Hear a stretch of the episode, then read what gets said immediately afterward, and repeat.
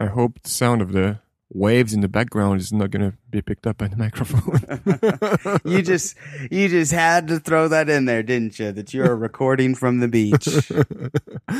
you just had to mention it. Uh, not literally from the beach, but across the street from the beach. So That's awesome. yeah. Is is it nice to be back in California? Oh my God, it is so nice. It is so nice. It, Have you uh, surfed yet? Yes, uh, three times already. Oh, two times. We've been here uh, here for two days, and so twice.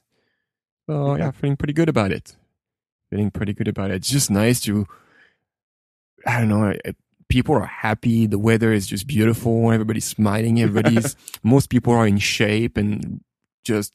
I don't know. They carry it on their faces that they're happy to be here and then walk down to the beach. And when my feet touched the sand, it was like felt felt like magical. Like I was like, oh my god, I'm back. You know, it felt like very very special. And and the water is as warm as it's ever been. Like literally, it's never been any warmer than that here in in, in San Diego. So surfing is just it's just amazing. Nice small waves, just the way I like them, with warm water it's it's just it's just perfect. It's just beautiful. wow, I didn't expect that kind of uh, passionate answer there, but uh, sounds like you've really been missing California. Yeah, you know, I wasn't I wasn't really missing it, but um, I'm so happy to be back here. Uh, it's very temporary. I'm here for two weeks, not even two weeks, but uh, I do intend to soak it all in because uh, because after that, going back to the Midwest for a week and then going back to France, that's gonna be it's gonna be tough. It's gonna be tough to leave this place again. Now it's it's San Diego you're in, yeah. Yeah, a little north of San Diego, not San Diego, San Diego, just a little bit north of San Diego. Okay, and I'm not too familiar with California, the state. How far are you guys from all those crazy wildfires in Redding? Uh, very far. Very far. Yeah. Is that further north or, Yeah. or what is it? Yeah, yeah, Okay. it's very north of us. Usually the fires are are in this area, and uh, but there was a, a couple, a few times, like two years, where, especially one that was what in two thousand five or six, maybe, like there was like you could the fires were pretty far away, but there was so much fire. Then I woke up one morning, like there was like like a layer of ashes on my car, you know, like just like ashes. Oh, I had to clean the windshield so I could drive off. I mean, everybody had to do that, not just me. Um, the air was super dry. It smelled like smoke everywhere. The sky was just this strange orangey color that I had never seen. It was kind of scary. It looked like the apocalypse. And it did this again like a few years later. It was so weird. Like you wake up and you, you open the door and it smells like like ashes, smells like fire. And the fire that last time it was a, maybe three or four years ago, the fire was just like a few miles away from our our home. So that was kind of scary. We were fairly safe, um, but still, like the fire was very, very, very close. People like tons of people lost their houses, and I mean, it's scary, scary looking. But right now we're pretty safe. Right now it's it's we personally are pretty safe where we're at. Yeah, I've seen the I've seen the photos of the orange sky and uh, and whatnot on Twitter from people who by the most recent fires.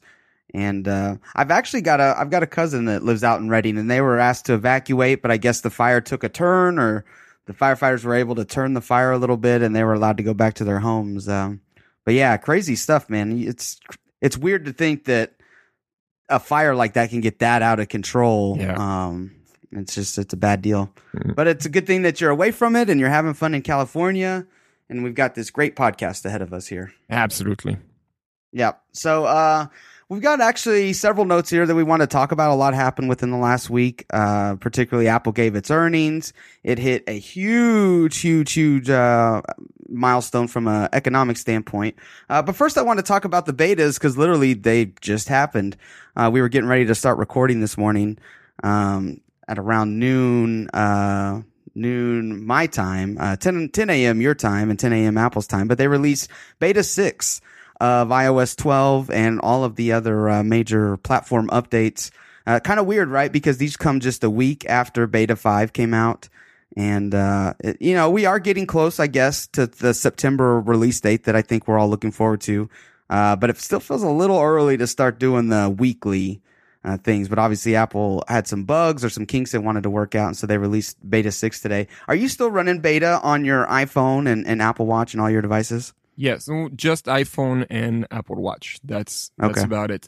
And I'm happy they're releasing Beta 6 today because I've had issues with Beta 5, especially on WatchOS. There's a bunch of things not working. Um, Apple Pay for or wallet, you know, like when you double press the side button, you know, it shows your wallet uh, on on Apple Watch. Like this is not working anymore for me. Um, health syncing stuff is not working. Uh, there's a bunch of little things like this that I actually rely on that are not working, especially like my step counting and stuff like this. Like this is what I really rely on.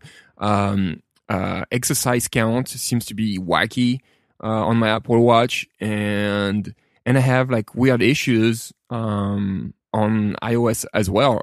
So I was wondering if this um, unexpected release of beta 6 came because, to fix some of these issues that I am experiencing and maybe other people are experiencing. Because, like you said, typically we typically it's not you know set in stone it's not official but typically these releases come every two weeks and and sometimes apple misses a, a week or sometimes they release one week in advance like like today uh, but it's usually pretty much on beat um, and when they release something like this like a week later i'm always thinking that it, it might be to fix an issue that is somewhat pressing and couldn't wait for one more week um, so I'm hoping this is it. I'm actually installing Beta 6 on my OS uh, on my iPhone right now, right next to me. And once it's done, I'm gonna be installing uh, Beta 6 on my Apple Watch, which should take about a day and a half as usual. And uh, I can't wait to try this on because yeah, it's it's been pretty wonky, and and I don't like this wonky enough that I was like, should I just keep wearing my watch or not? Because like this is not doing, this is not helping me right now. This is really not helping me, and it's kind of bothering me. So instead of stressing out about this, I could just take off the watch and not think about it, you know, until it's fixed. So we'll see where two days lead us with with beta six, but I'm pretty hopeful. Yeah. Uh, what do you do for uh, like your steps and whatnot if your watch isn't working? How do you make sure that you're? Because I mean, you're on. Uh, I don't know if it's a continuous streak. I can't remember the last time that you would have taken a break, but maybe it's after your surgery or something. But uh, how do you log those uh, steps in? Um, well, I use an app called Steps app on Apple Watch. Okay. I think you've told us about. yeah, it before, yeah, yeah. I really like this app. It, it it needs some work. It needs some polishing. Um, but it's the best step counter that I've found. Uh, and I and I've tried all of them. You know, like pedometer, plus plus, and all that stuff. But but Steps app, I I really like its interface. I really like what it does. So that's the one I'm using. But I've had an issue with this one. Um, step counting in the health app on iOS, you know, like uh the, the step counting that your watch does, whether you have an app installed or not. Like this one Those works. circles, yeah. This one works, but doesn't sync well with Steps app. Uh, and there was like the first, uh, when was that? When, uh, Tuesday? I think, I think, I think Tuesday, last Tuesday. Like my activity, anything, like my rings just didn't move at all that day. Even though I did the exact same thing, there was nothing. Like, like I didn't wear my watch that day. And I'm like, what the hell is going on? I rebooted like 40 times and, and the next day, eventually, like the ring started, started moving. But I don't know. It's been super, super wacky.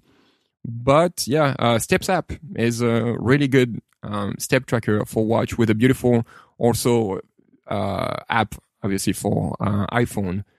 Make it uh, displays the information in a very nice way, clear, you know, with a dark background and stuff. It's it's a beautiful app. I I just wish the developer spent a little more time polishing it and and adding features and stuff. But um, for the most part, it is the best app that I found to to, to track my steps. Does the iPhone log steps on its own? Yeah, it does. Yeah, if you have your iPhone in your Okay. pocket, it's gonna it's gonna uh, track steps. Uh, I thought so too, but I just uh, it was more like a lazy tweet. Like I didn't look it up myself. I was like, Sebastien might know this. Um, I'm at the same point as you though. I am not uh, uh, not currently wearing my watch. Well, I think you still are, but we're debating taking it off. I took mine off a while ago uh, when I started doing the iOS 12 betas because I have an original Series Zero watch and it's not updating to the next beta.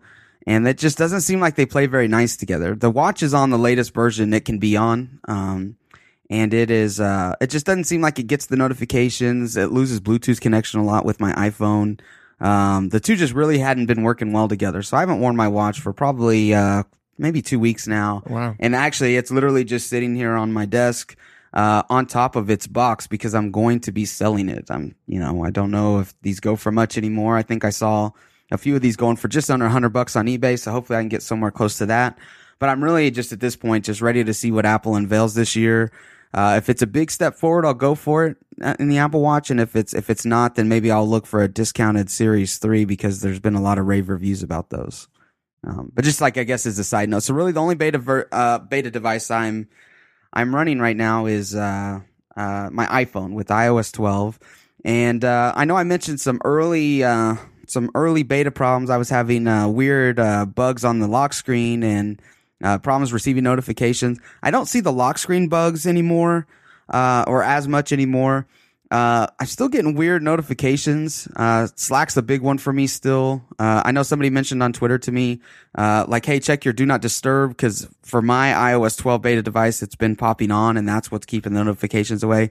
I've looked at the do not disturb, and uh, it's not activated. So this is literally just something with I don't know if it thinks it already showed me the banner and then it's just dismissed, or maybe the banner comes down halfway or something and I just don't see it. And then that's already registered as an alert sent and it's not going to keep reminding me about it. There's something kind of off there because I'm still missing some notifications. Uh, and I've had some weird, just like weird random shutdown bugs. Like there was one where I couldn't swipe up from the lock screen, even though I saw the unlock symbol at the top and I was trying to just swipe up, you know, from the activator at the bottom and uh, it just kept spinning in a like I was almost like I was turning a Rubik's cube around and around on its axis, and uh, it just but it just wouldn't do anything. The phone wouldn't open up, so I eventually had to force uh, force shut it down and restart it. So there's been a couple odd instances like that. Um, I just know that uh, in the beginning of the iOS 12 betas, everybody said this is by far the most stable beta, and, and it's fine to run on your daily driver. And I just I don't know if that's the case. Um, I know it's beta, so that obviously puts a huge asterisk right there. But I just I haven't had the experience of it's super stable and feels like a final release. So, like you, I'm hoping that uh, today's uh, update brings uh, some fixes there. Are you uh, are you excited at all about Mac OS? Uh, Mojave. Yeah. Um. Mm, Dark I, mode I, and anything like that? No, I can't say I, I am. I mean, uh, I'm not un, not excited. You know, I it's just it, it is a very utilitarian way of using a computer that I do. You know, it's for a specific purpose, and and I, I just don't. Uh, how do you explain that? It's not. I, I don't get excited about these things anymore for the Mac. You know, like I, I we've reached a point where everything that I need on my Mac is here, and you know they introduce new features every year, and and they are more or less helpful. Um, but what I've seen from Mojave this year um, is not going to, I think, improve my workflow in any meaningful, meaningful, meaningful way. Um, dark. I'm not a dark mode guy, so I'm probably not going to use dark mode um, on my computer. Uh, and and the other features are are not that significant, quite frankly. So um, I'm happy they're coming. Yeah, I'm happy that uh, Apple is spending time on that, but it's it's really not gonna change much for me. I am. Uh, I want to make you a T-shirt that says "I'm not a dark mode kind of guy." that's funny. See, I am looking forward to dark mode on uh, on Mojave, but that's really it, right? And I think that's kind of why I asked you about it. I don't hear a lot of people talking about Mojave. I don't feel super psyched about it myself. I thought you made a really good point with it's not really going to impact my workflow in any meaningful way. So, um, it's not like you're just, uh, I don't know. It's not like you're just counting the, the tiny new features that are being released in Mojave. There's really not that many to count either. Um, so it's just kind of a, I'm hoping it's, it stays reliable and I'm hoping it doesn't break a lot of the third party apps we use. Uh, and I'm hoping that uh, dark mode gets support by a lot of these applications, right? Third party applications, obviously Apple's own stock applications. I guess it'll be interesting to see some of these uh, stock applications uh, make it to the Mac um, and try those out. But other than that, yeah, there's just not a lot there. Just like with tvOS 12, I have zero. To, you know, I am zero percent looking forward to tvOS 12. There's just come on, just this not new much there. this new wallpaper, man. these new animated uh, screensavers. Yeah. Oh man. So we'll see. These betas are out. We obviously don't have them on our devices yet, but we will shortly, and uh, uh, we'll just kind of keep an eye on that because again, we're just we're not that far from an expected uh, Apple iPhone event. They usually do it in the first couple of weeks of September. We're in the almost in the second week of August, so uh, we're not that far away. Um, all right, let's jump into some of the more media part of our notes. The first one is uh, uh, Apple made an announcement this past week that it kind of affects us, right? IDB as a whole and in, our business. Uh, they said that they are going to remove uh, apps and in-app purchases from uh, its iTunes affiliate program. So if you know what iTunes affiliate uh, is, it's if you're a affiliate partner with iTunes, that means that you can get a custom link to send out to people. And if they click through that link and if they purchase something, then you would get a very, let's, let's make this clear, a very small percentage of commission, uh, for basically promoting that link. That's an affiliate link.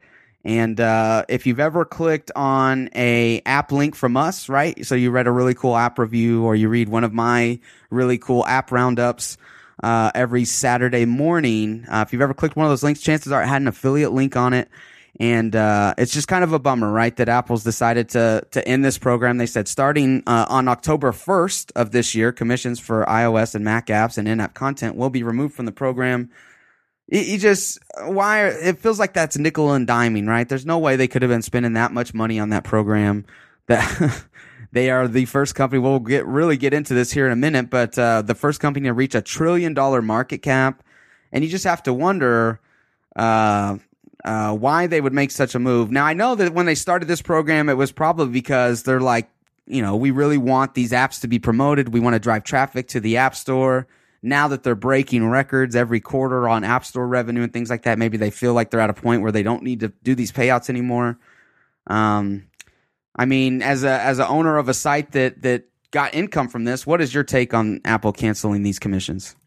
Well, it's a little upsetting when you when you you know, from a business standpoint, when you take money away from a business overnight, um, it is it is upsetting.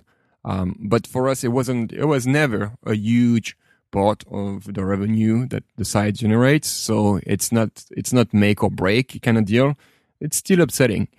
Um, from a business standpoint, I understand why they're doing this. Uh, they fear that they don't need you know, small sites like us and all the other sites that promote applications.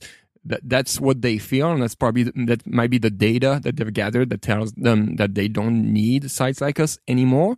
I don't believe it, but if that's what they believe, I'm I'm fine with them making this decision. You know, I know it stings for us, uh, but that's a business decision, and they're they're uh, entitled to make their own. You know, they do whatever they want. It's not like having being part of the iTunes affiliate program is a right. No, it's not a right. It's something they they made available to uh, to websites or internet marketers, and and they can take it out any anytime they want. What um, there are two things. What stings here is how uh, smug they came about it, and and in, in their explanation when they say uh, with the launch of the new App Store on both iOS and macOS and their increased methods of app discovery, we will be removing apps from the affiliate program. This is basically telling me that thank you so much for your service for all these years. We don't need you anymore. So go F yourself now. And that's, that's how I read it. Seriously, I was like, wow, that is really, really cold. You could have said the exact same thing in a very nicer way that wasn't so smug and so cocky and and I think that would have made the pill easier to swallow. Um, yeah. And I also don't think this is the right decision. Um, I mean, their their data might show them that because of the new App Store redesign, uh, app discovery is much better. But as a user, um, I would argue that app discovery is just as bad as it ever was. Like I always see the same application in the app store. It's always the same crap coming back up. And yeah, from time to time, you know, like there is a new app and stuff like this, but I always see the same things. Always, always, always. Sure, it looks good now. You have like these beautiful big cards and you tap with like custom uh, designs and stuff like this. It looks really nice. Uh, I'm not sure it it's helping app discovery. And let's keep in mind that there's like hundreds of thousands of applications in the App Store. Hundreds of new applications, maybe even thousands of new applications are being released each day. There is absolutely no way, there is no possible way that Apple can give a fair chance or can even uncover all these little gems that are being released, eh, maybe not every, every day, but every week. And little sites like us and, you know, and hundreds of other sites uh, over the internet were doing a great service to to not only users but to developers by uncovering these applications by you know getting in touch with developers or developers getting in touch with sites and getting some sort of coverage for their applications that they would never ever have if it wasn't for for sites like like IDB and the others. Like I was talking about Steps app a few minutes ago that's an app I've never ever seen in the App Store and it's one of the best pedometer app ever to me. You know, I use this app every day. I've been, you know, using pedometer apps for years. And I can tell you this is one of the best. I've never seen it. However, when I see something about like walking in the App Store, one of these app collections, it's always the same. It's always the same app coming back, you know, like Pedometer Plus Plus and all this similar application. Um, Steps app never had a chance in the App Store, but Steps app had a chance uh, because it it was uncovered by sites like IDB and others. Um, now, it's not because Apple is killing this affiliate program that IDB and other sites will not cover um, apps anymore. We actually will keep doing the exact same thing in the exact same manner, except we will not make not make commission anymore on apps downloaded uh, through us. But I think there's a lot of smaller sites out there that will not be able to afford to do that. Um, uh, I think it's the guy at TouchArcade that said that that's really bad for them. That's yeah, really that's bad really because bad that's I them. think that they rely on on uh, commissions, affiliate commissions at ninety percent maybe of their revenue is app commissions. So you take that away, you basically take the entirety of their uh, revenue stream, and that makes operating a website impossible going from there. So so it's gonna kill it's gonna kill website. It's not gonna kill us, and we'll keep doing the same coverage we've done uh, about application. Nothing's gonna change, but it's gonna kill hundreds of little sites around the internet and these hundreds of little sites and YouTube channels as well. You know, not just not just website, but uh, probably YouTube channel as well. It's gonna kill hundreds of these, and that's that's ultimately bad for developers and if it's bad for developers, it's bad for users. And if it's bad for users, it's bad for Apple. Like, I mean, it's, it's bad for everybody. All this just to save a few, you know, a few million dollars each month in affiliate commission that Apple is probably paying uh, people, people like us. Um, again, they're entitled to their own decisions. Uh, they do whatever they want. As I said again, like you know, having an affiliate program or being part of the affiliate program is not a right that we have. You know, they do whatever they want, and that's fine from that point of view. But I think it's it's damaging for for everybody, uh, developers, Apple, and and users. So that's that's to me what is the most upsetting in this. Yeah, it's you. You made so many good points there. I'll just try to tack onto it a little bit. Um, it was very cold how they said it. I don't think it's the right move for them. They were clearly, uh, um, you know, that's kind of like getting the top of Mount Everest and not thanking the Sherpas for helping you get there, kind of deal. You know, it's it feels almost foolish. Like that's a big company type of foolish move you make when you feel like you've gotten big enough that you don't need to to keep the relationships with the little guys right? If you're just looking at this from a bird's eye view and you just got the eyebrow raised as high as it goes, you you just want to be real skeptical about what went into this decision and how long before they do this to the rest of the iTunes store. You know, the movies commissions and things like that. Um, uh, like you said, for our uh, for our site, this is more of a pinprick. But man, you really got to feel bad for uh, Arnold Kim and his crew over there. Uh, if you don't know him, he runs MacRumors. They their sister sites are TouchArcade and AppShopper. Um, I don't know how many people it takes to run AppShopper. It may just be a, a mostly automated type of scraping of the App Store, but that is a hun- that has to be hundred percent of how they uh, made any type of money on AppShopper was through app commissions.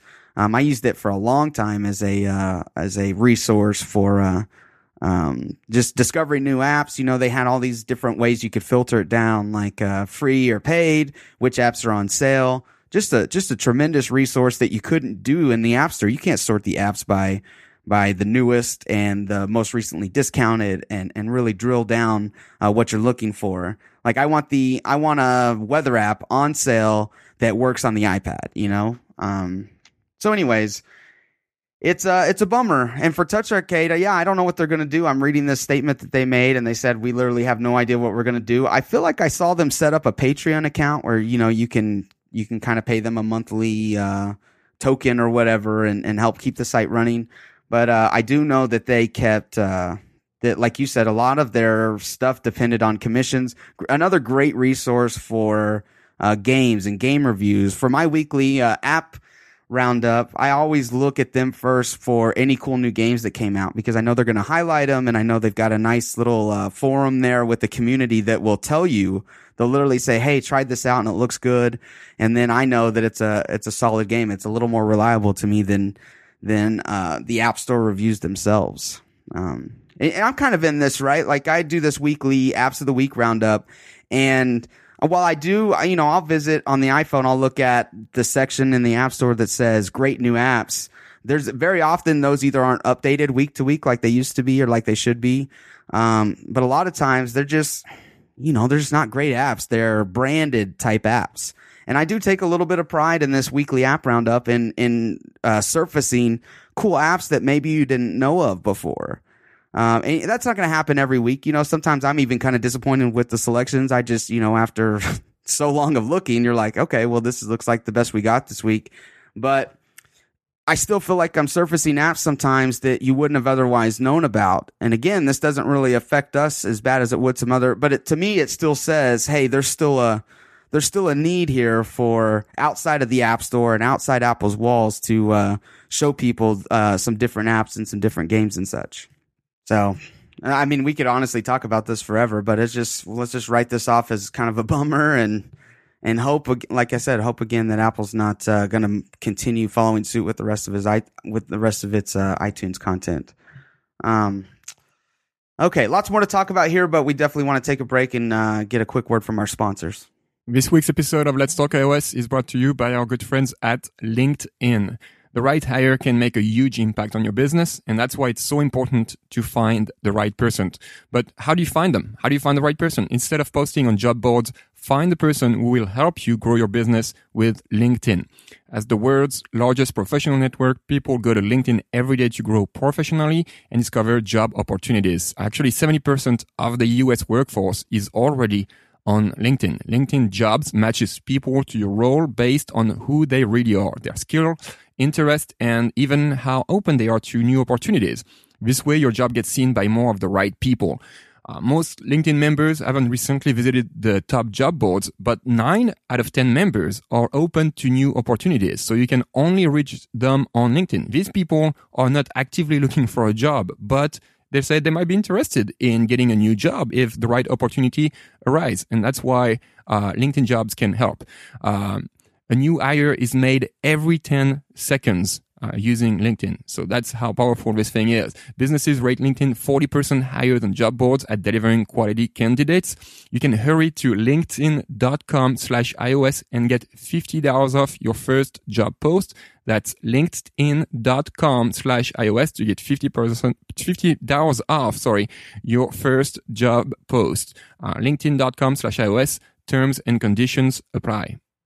Um, okay, so next up, we have just a little note here. icon found in iOS 12 uh, that reveals a new iPad Pro with thin bezel and no home button. Um, this is more of just like kind of throwing evidence on top of the stack. We already, I mean, if if you if you have been following Apple for any amount of time, uh, you would have to think that after the iPhone 10 and seeing the thinner bezels and with FaceTime, you have to think that this would eventually make it into the iPad. That's just how it works, right? If a technology was found in the iPhone, eventually it makes its way up to the iPad. Look at Touch ID, look at the LED flash, um, things like that.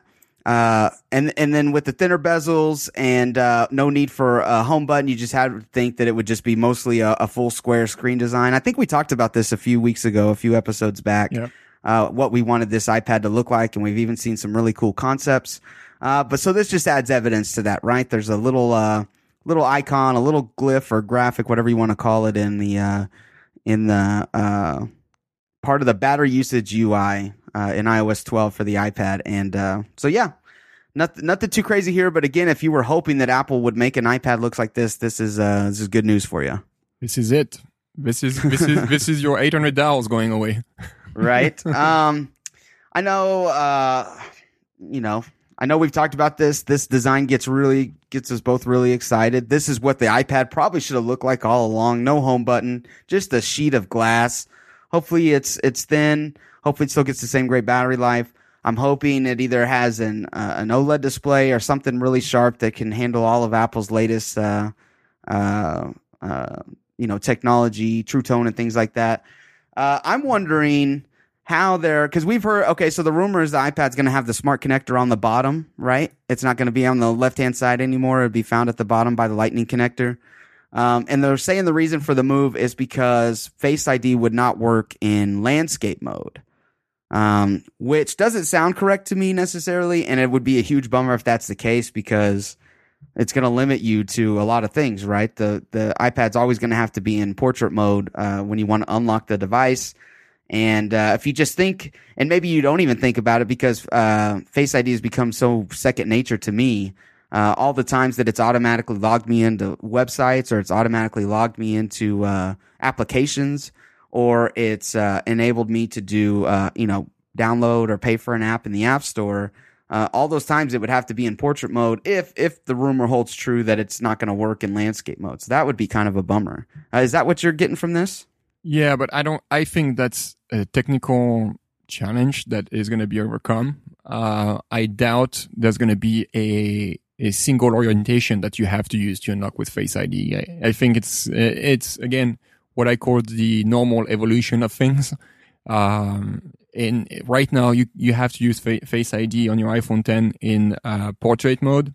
Um, and and this is this is going to change. I think in the next iPhone you're going to be able to use it in any way you want, in any angle or orientation you want, and I believe it's going to be the same for for this um, iPad Pro, um, because that, that that just makes sense to evolve the feature in this direction, and that wouldn't make sense as specifically on the iPad you have one single orientation that you have to use to unlock your phone. So I think this is just. Uh, uh, a new feature, if you will, coming to to Face ID in in this uh, uh, with this new hardware in September.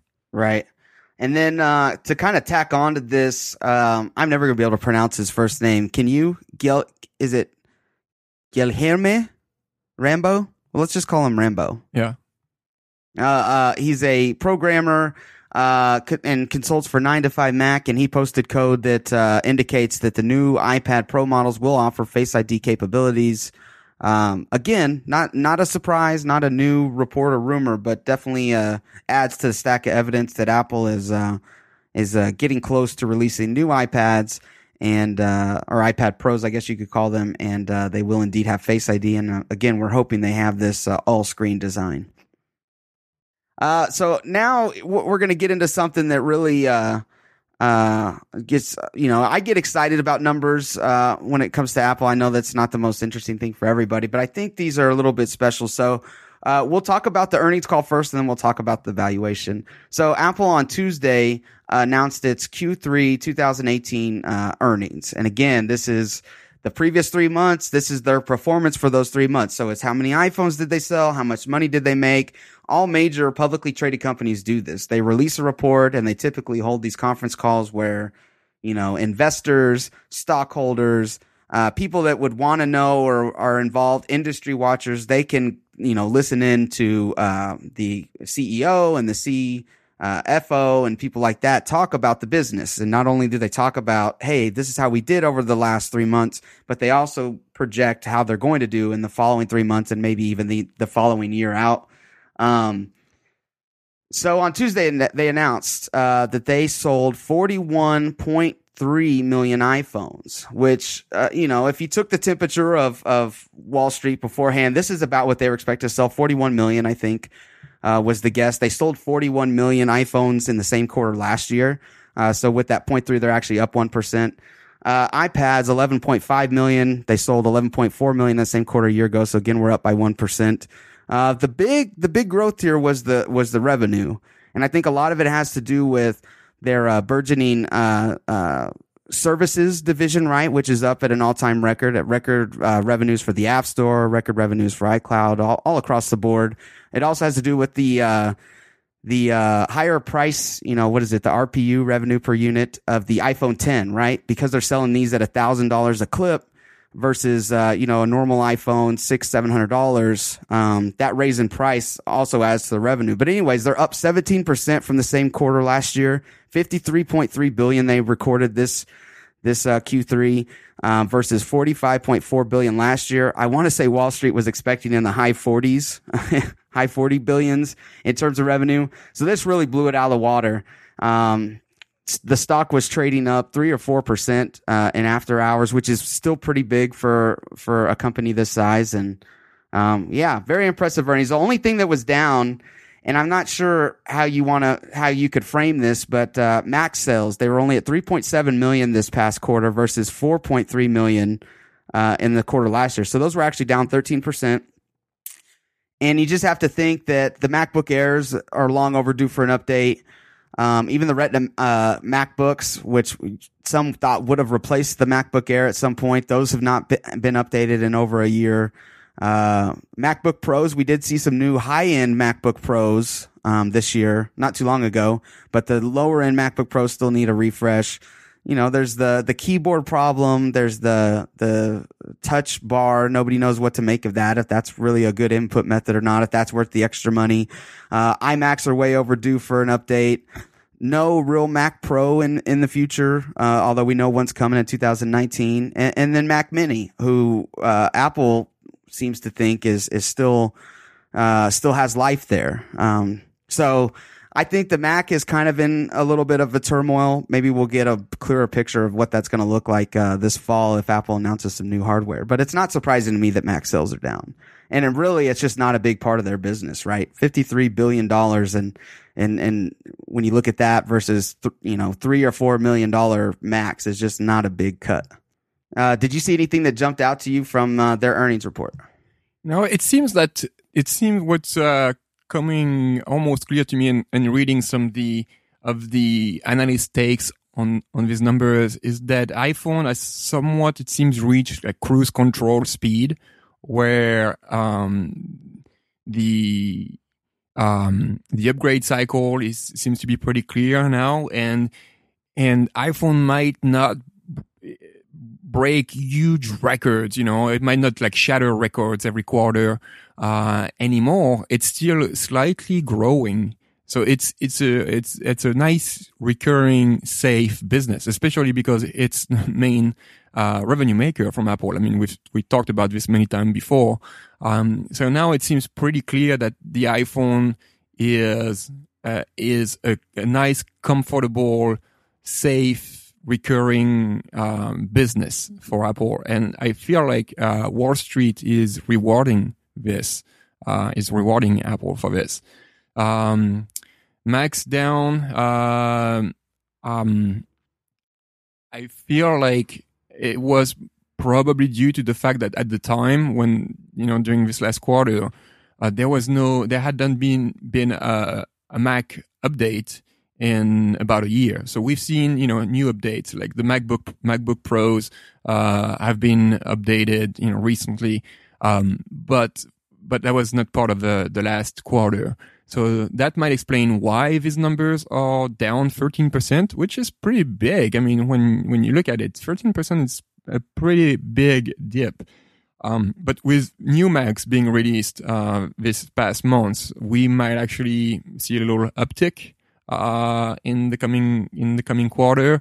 Uh, who knows? Maybe there's going to be a new Mac Mini announced. Maybe there's going to be a new iMac uh, being announced or, or refreshed. I should say iMac, uh, maybe a new or refreshed Mac Mini announced, and that should uh, push uh, the Mac numbers up a little bit. Yeah, I mean, if we want to go along, if we want to pull at that string, uh, probably the thing that stuck out to me most in the call was uh, Apple's expected Q4 revenue. Uh, they're expecting it to be between 60 and 62 billion. Woo! That is huge. So Q4, I think that might confuse some people. That doesn't mean the holiday quarter, right? The way Apple's fiscal year works is uh, the holiday quarter actually counts as their first quarter of the following year, uh, if that makes sense. So Q4 is really just going to be for August, September, and October, and then uh, Q1 of next fiscal year will be uh, uh, November, December. What comes before November? October, November. We- Now I feel like I'm double counting. Now I feel like I'm double counting months, but you get what I'm saying. There's saying. 14 months in a year, Cody. Apparently, by my calendar that I'm looking at, Itsycal. Um, but no, so for Q4, so over this period of time where they're really only going to it, the new products they're going to announce in September, if they are able to release even half of those in September, I'll be impressed. But they're just not going to have a lot of time on the market in this quarter for me to go, okay, they're definitely going to have a blowout quarter. So they obviously have some big plans here. The 60, 62 billion dollars uh, in revenue in three months. That's just an insane number to me, but it's going to be up 10 billion from their Q4 last year. Uh, if that gives you any indication. So. Yeah, it's wild. And I think that has a lot to do with their uptick right now, why they're so flying so high right now. Um, I will, uh, I wanted to list a couple of other interesting things from the call and then we'll definitely get to the trillion dollar question here. Um, uh, I also thought this was fascinating. Apple Pay facilitated more transactions than Square last quarter, although Tim Cook, I believe, was clear to say we still think Square is a great service. So they're not trying to, to burn that bridge. Uh, uh, I, something I took note of. This is also huge. Apple Pay coming to 7-Eleven and CVS this fall. That's big. That must that must mean that they're throwing in the towel, right? Because if you if if you recall, this was a thing for a while. When Apple Pay first launched, there was a certain group, and I believe they were called the Merchant Customer Exchange, MCE or MCX is how they went. It's a consortium of a bunch of retail shops, and and uh, I think it was either CVS or Walgreens that initially started taking Apple Pay, but then when they got they got into this consortium, they said, ah, we're going to stop taking Apple Pay, and they wanted to launch their own version of a mobile payment service, and they called it CurrentC.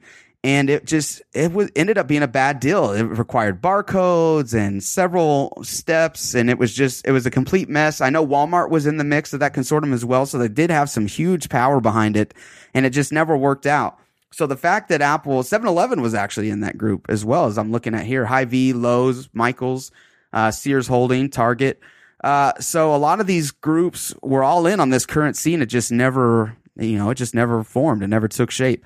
Uh, so the fact that Apple Pay will be officially launching at 7-Eleven uh, and CVS is a really, really big deal Yeah. uh, because they fought it for so long. And it's just, it adds locations, right? I can't even imagine how many CVS locations there are in North America alone.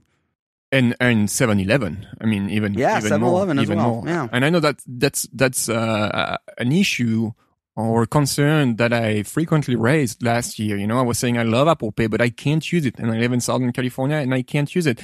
But I can't use it. That wasn't so much because of adoption. That was more because of hardware uh, incapabilities. Uh, I know at 7-Eleven, the 7-Eleven down the street from me didn't have the the um, the point of sale uh, system to be able to take NFC payments. So it just even if they wanted to, they physically, technically couldn't take Apple Pay or any other uh, NFC payment.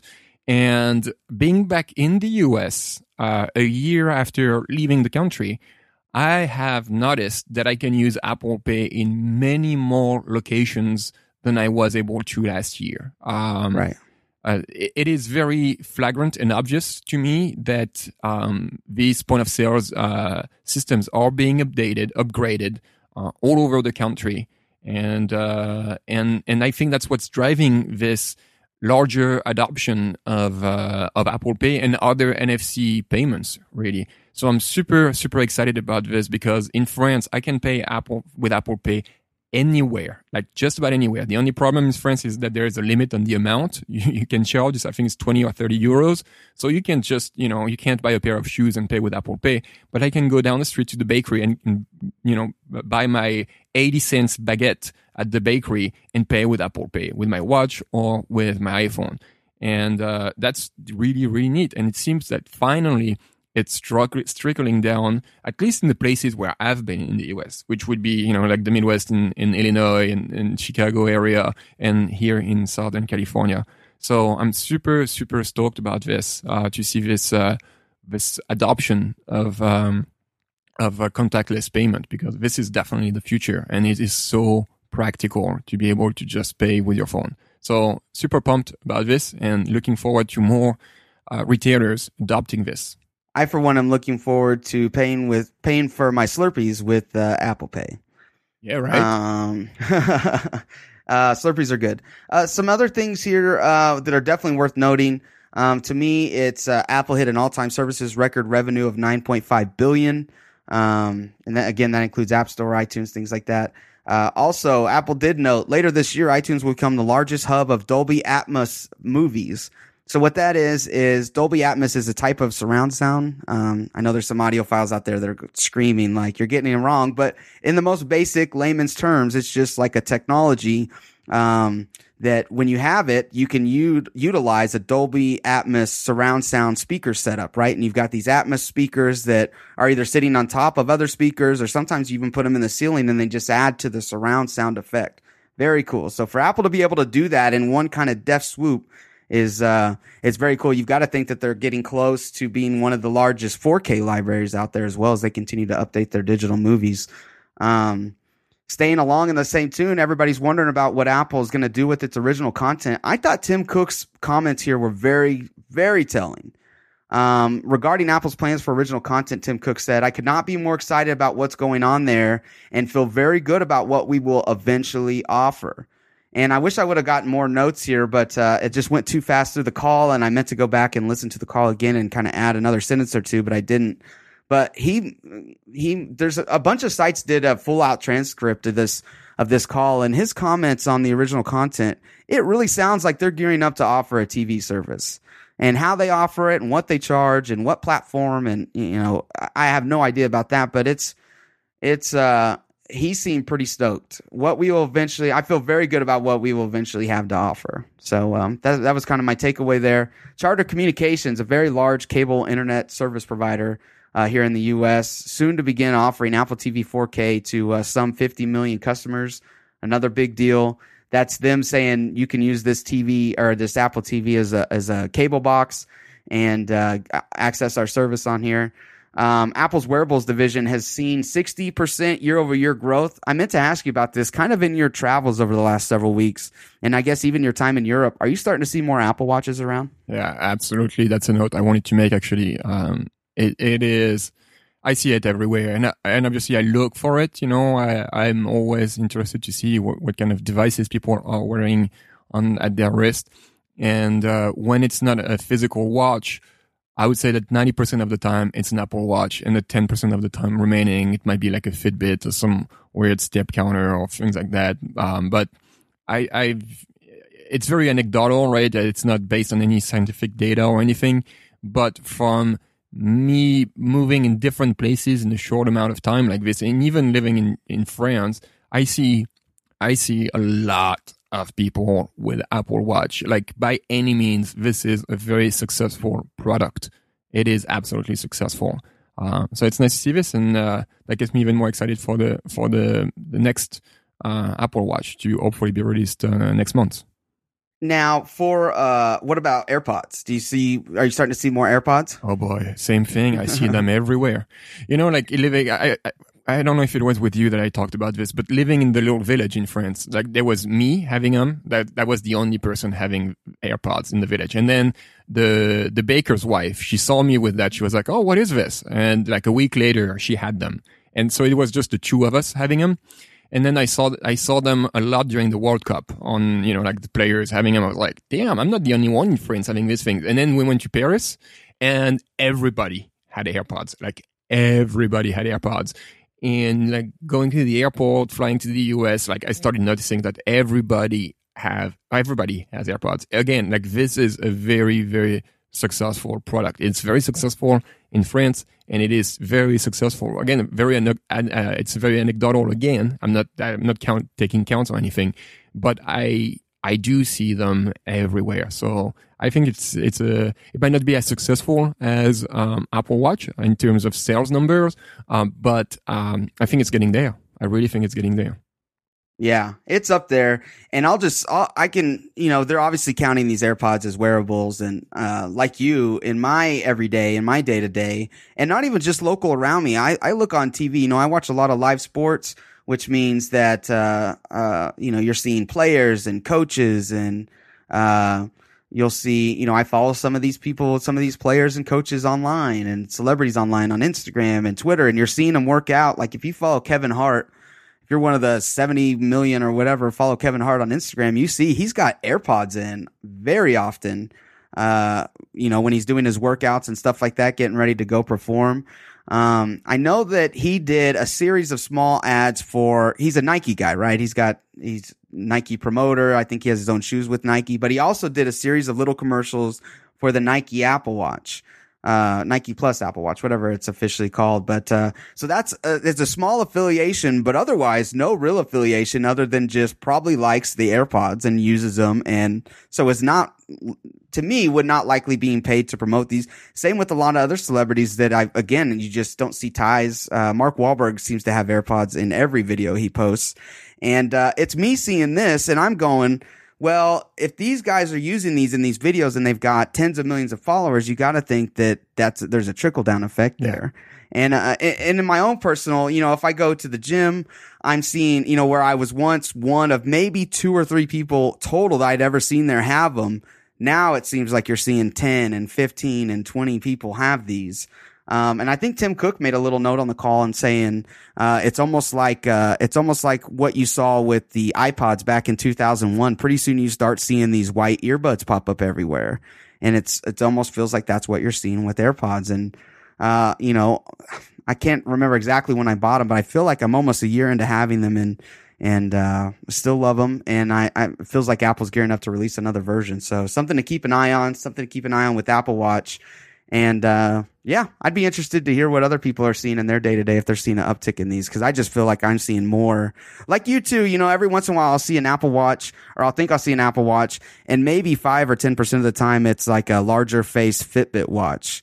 And you know, me, I just kind of go, oh, you know, like you just feel like, not that, not that being on a different platform is bad, but you just know that you, the experience could be better for them, I guess. I don't know. That was weird to say. But, uh, anyways, yeah, I could definitely see why there would be 60% uh, uh, year over year growth there on, on the wearables.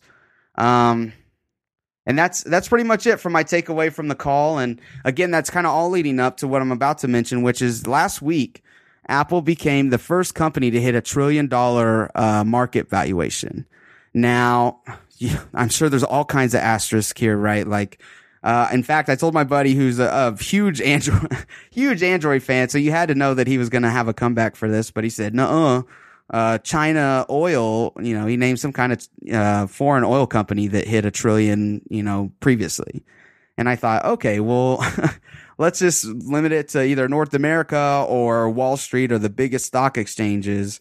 Apple is the first company to hit a trillion dollars. Now, first public company, right? There are some, probably Middle Eastern oil companies that don't get traded publicly. Um, I'm sure if you wanted to get really seedy, maybe some of the Colombian cartels back in the day were worth a lot more. But uh, this is just such a huge milestone. A trillion dollars. Apple's been chasing it. Uh, I don't know if they've been purposely chasing it, but just the industry watchers and everybody looking at them and following them are, have been calling for Apple to be the first trillion dollar company for a long time. Um, you know, they had that was it, there was a struggle there in like 2013. It was right after the stock split. Maybe it was 14 where um, uh, you know, Apple at one point was at like 770. Then they had the seven to one stock split. It dropped down to around the $120 mark, maybe a little bit higher.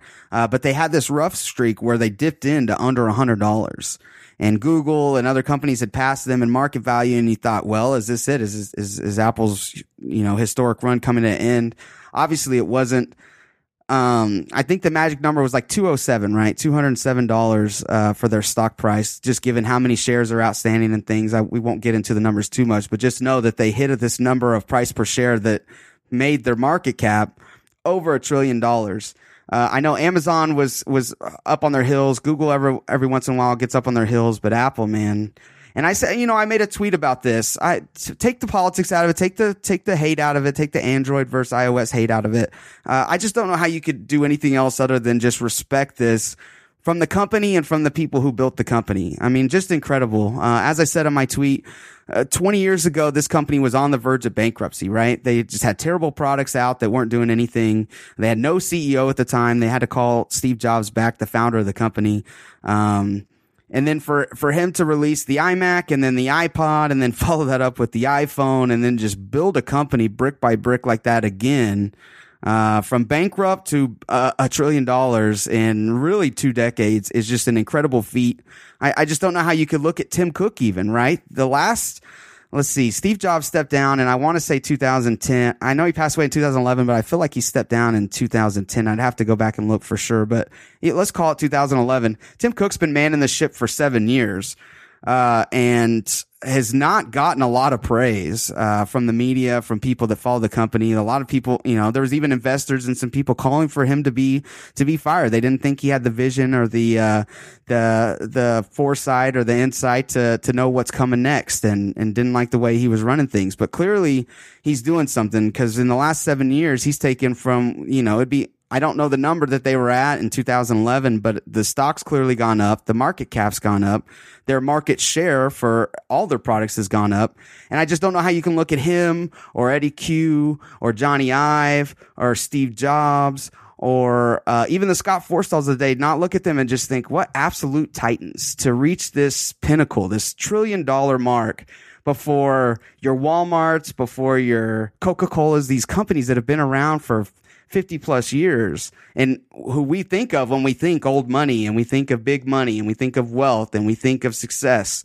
And for Apple to come in and do it, uh, just huge, man. Really cool. Did you have any thoughts on the trillion dollar mark? Um, no, I mean, you, with all your excitement, you probably said it all. no, it is, it is a huge, it, it's, it, it doesn't have any significance, right? It, it, except for the milestone but right. it, it, it doesn't change the company, right? They are still making iPhone. They iPhones they are making today are not any better than the iPhone they were making before they won a trillion dollars. So it doesn't really change anything. But like you said, it, it is a huge milestone, and it's a testimony to the great work. Uh, I mean, depending on how you look at it, uh, that Tim Cook and his lieutenants put in. I mean, it is an amazing, amazing achievement.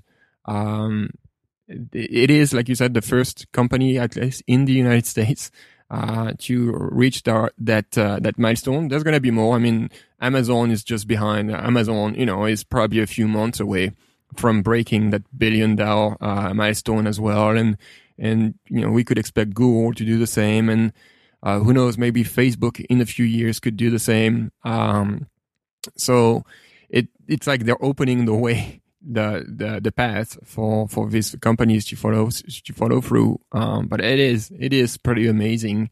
Um, it is amazing, I guess, for uh, Apple uh, shareholders uh, too, which I think you and I are. I know I am an Apple shareholder.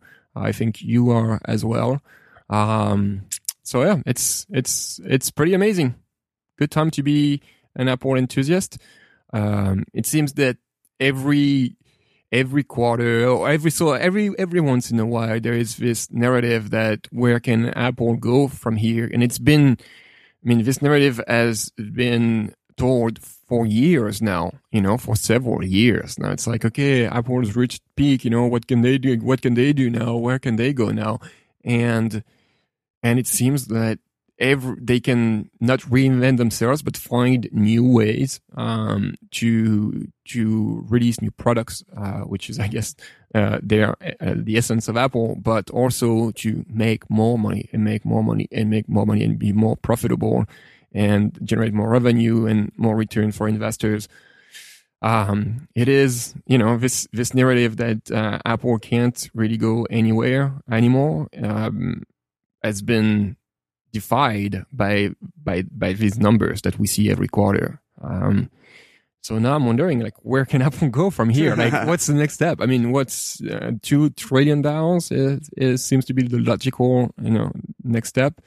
Uh, I don't know if that's going to happen, when that's going to happen, and me, I mean, who knows? Like, I was talking about this negative narrative around Apple, but you know that at some point this is going to become truth. Like, Apple is not going to be able to find new ways, or maybe Tim Cook is not going to be the right guy for the job anymore, or maybe Tim Cook's successor is not going to be the right guy for the job, and and and Apple might uh, might not be the shiny company that it is today. I mean, no company ever has you know has stayed in business forever. I mean, you can look at the Microsoft was was the store uh, not that long ago. I mean, 15 years ago, like Microsoft was riding high. Uh, Sony at one time was the best electronics company in the world. You know, that's that was the best you could get. And now Sony is still relevant. They still make great products, but they're not as relevant. They're not as forward thinking as they used to be. So this is bound to happen to happen to Apple at some point. Um, obviously i'm hoping that this doesn't happen in my lifetime but i would be surprised if it didn't because uh, again like it's just the nature. Yeah yeah, yeah at, at some point you can't ride that wave forever. Someone's some things get to give at some point and it might seem like great products or something but maybe like a bad strategy or something. The good thing is with apple they have so much money in the chest right now that that they can afford to have you know a bad product release. They can even ha- afford like to have like an exploding iphone like samsung had if they had to. They they could afford like to have several mistakes like this costing them you know billions and billions of dollars because they have the financial backbone uh, to withstand it at least temporarily.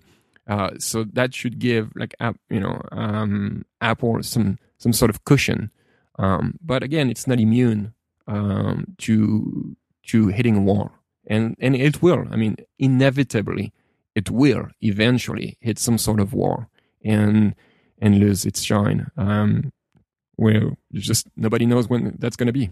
Um, I think I saw it summed up best, or or it was just a funny anecdote. I was one of the uh, one of the uh, analysts that I follow on Twitter, but he said uh, Apple has become the first company ever to be just one trillion dollars away from two trillion dollar market cap. Um, so as you kind of look to where they're going to head now, by the way, uh, I had to look it up because it was kind of bothering me. In uh, their lowest point in uh, 2011, they touched uh, uh, just just right around the forty dollar mark per share. Now this is adjusted because I don't think in 2011, I don't think the split had happened yet, uh, so they were still in the hundreds, you know, in terms of where their stock price showed at that time. But if we just keep it as if the split was there all along, um, just imagine them being around the $40 mark in 2011 when Tim Cook took over and, uh, uh, for it to be over $200 now, just six or seven years later, uh, uh, just a tremendous, um, tremendous feat. And, you know, I'm also reminded, we won't go too long on this, but, uh, uh like you said, I'm kind of fired up uh, about this. You mentioned Apple enthusiasts, and, and we're kind of more than that, right? Like our job is kind of based around this. We both use Macs. We have iPhones. We're covering every event. Um, we're there in line buying most of the new products. And so I know we're biased and I know we're skewed and what we really say on this doesn't matter, but it just, you feel kind of like you attached yourself to a winning horse and that feels kind of good, right? Because when you attached yourself to it, maybe it wasn't a winning horse.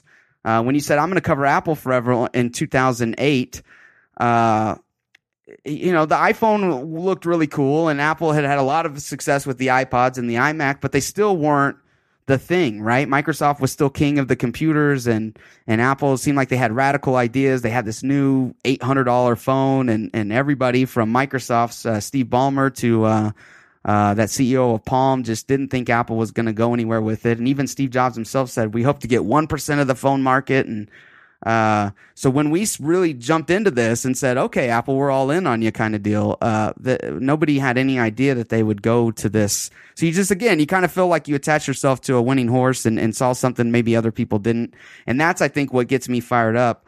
Uh, but I saw this clip in in uh, my Twitter timeline within the last day or so that it was uh, uh, Steve Jobs. I think it was his return kind of event.